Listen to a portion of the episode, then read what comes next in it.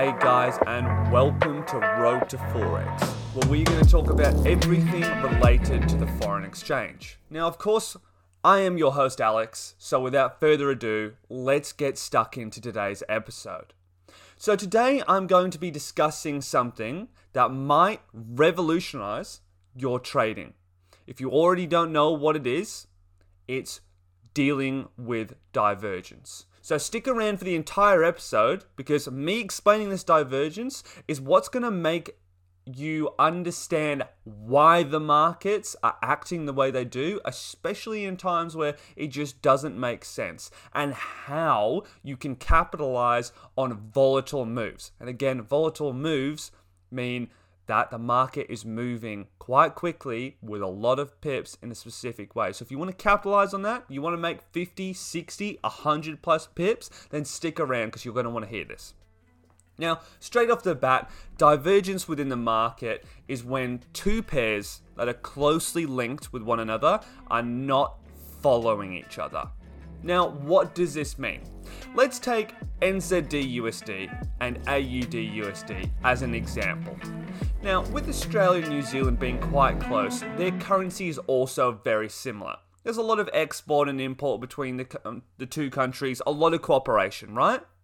It's the same with the Great British Pound and the Euro. Again, it's an island and there's a mainland, and they're right next to each other. Again, a lot of import, a lot of export. There's a lot of cooperation between those two countries. So, what you expect to see is that when the Australian dollar is going up, the New Zealand dollar is also going up. And it's the same when the pound is falling, the euro is falling, and it would be the same for Australian dollar, New Zealand dollar. The, the point is that they are going to be following each other in most aspects. They might not be perfectly aligned with one another, but when you look at the chart, you should quite clearly be able to see the vast majority of what's been happening in terms of financial movements are very similar. They're forming the same lows and highs in roughly the same areas. However, you then get to divergence. Now, this is when, again, let's look at the Australian dollar, the AUD USD, and NZD USD as an example. Say AUD USD, it's formed a lower high. But when we go to NZD USD, we actually look and see that it's formed a higher high. Now, that is divergence. No longer are they roughly making the highs and lows in the same area. Now, the New Zealand dollar is bullish, whereas the Australian dollar is bearish. The similarities have started to end. So, even though they are closely linked, it's now almost like they are operating independently of one another. It still looks similar, but we can see those large differences. And it's the same if one creates, you know, a massive lower low, where the other pair has just created a really small lower low. So that's what divergence is, when the pairs appear to no longer be following each other that closely. That's what divergence is, when they start to be operating at an independent level. Now, what does this mean in terms of significance for you and I as traders? How do we profit off this? Well, there's basically two main thoughts, right? The first one stay away from it, get it out the door, don't touch it, don't look at it. And you actually profit by not losing any money. Now, I know me saying that is, uh, it's very wordy. We're profiting because we're not losing. Does that really make sense? In the world of Forex, it does, because it's all about the money that you keep at the end of the week, right? And if I'm not losing money, I am at break even or I make like a little bit, well, I'm a lot happier, let's put it that way, than me losing money. So when you see the divergence, you realize that, hey, I don't really know which, what the charts are doing.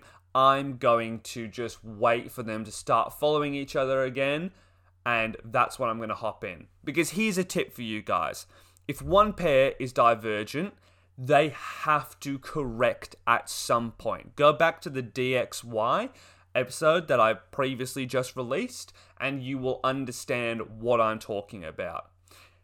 NZD and AUD, as I said, are closely related to one another.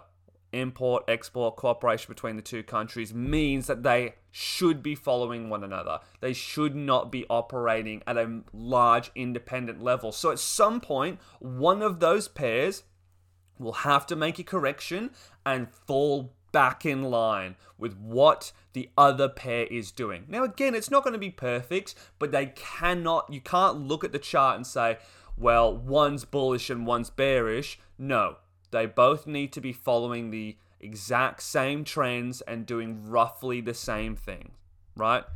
That's why you would stay away from it because you know one of the pairs has to reconnect recorrect, I should say, with the other pair. So you stay away from it, wait until they start moving around. It's a lot more predictable, it's the safest option, then you can start trading. So if you do not like risk, that's what I would be doing. However, there is also another thought the a million dollar question, right? What do I do if I do like risk? How do I trade divergence? And therefore, what pair is going to correct itself. Because, again, as I said, it's quite rare for both pairs to suddenly go in two separate directions and then just randomly both pairs at the same time correct. That's not really what usually happens. It's usually one pair will have a volatile movement and then it will correct and start following the other pair. In the example that we talked about before, NZD USD formed a massive lower low and then we might even say that AUD USD is formed, maybe even a, a, a double bottom, even, or maybe a tiny lower low, right? So they're either not really following each other or they're miles apart, right? Well, I would usually say wait and see if there's any news about to come out. Within two to eight hours, if there's news about to come out, I would be waiting for that news because more often than not, it's actually going to be the news that is that catalyst because we know we don't trade on news from my other episodes. Listen to, I think it's called like, Do You Trade the News or uh, How to Make the News, I don't know, Profitable Trading. Wherever I've put it, it's got news on it. Sorry about me not knowing my own episodes. But in this case, I would. I would 100% trade the news because it's most likely going to have that correction. It's going to force the markets back towards one another, especially if it's USD uh, news, right? Because that's the main part between NZD and AUD, that they're both paired with the US dollar. So if you see that, that's probably what's going to happen. Or you see that there's NZD news but no AUD news. Again, that's even better because you know it's clearly it's probably just the news of the more volatile pair. Then I'm hopping in and say that example that we had before, NZD is way lower down. I would be looking at getting into a, a buy right before then. Of course, you have to watch out for the volatility. Make sure that you have uh, proper risk management in large stop losses, and so on and so forth. But that's when it's going to start to correct, and you can ride that entire correction. So, what I would do in essence is look for that volatile pair and say to myself, okay, I think it's going to correct itself now. I can see the news item coming up. I think it's going to form this, you know, this new high and then get back to around where AUD is going to be. Now, that is a gamble, I'll happily admit that. But you've also got to take into consideration the amount of money on the table. When these two things align, you know, you're basically going to be looking at, as I said, 50, 60, 100 plus pips. So even if you've got a large stop loss at like 30, you know, you you can make two, three, four percent, something like that, right? And if you have a tight one, if you manage to get really good at this and you're say you got 10, 15 percent, 10, 15 pips, for example, well, you're going to make even more money.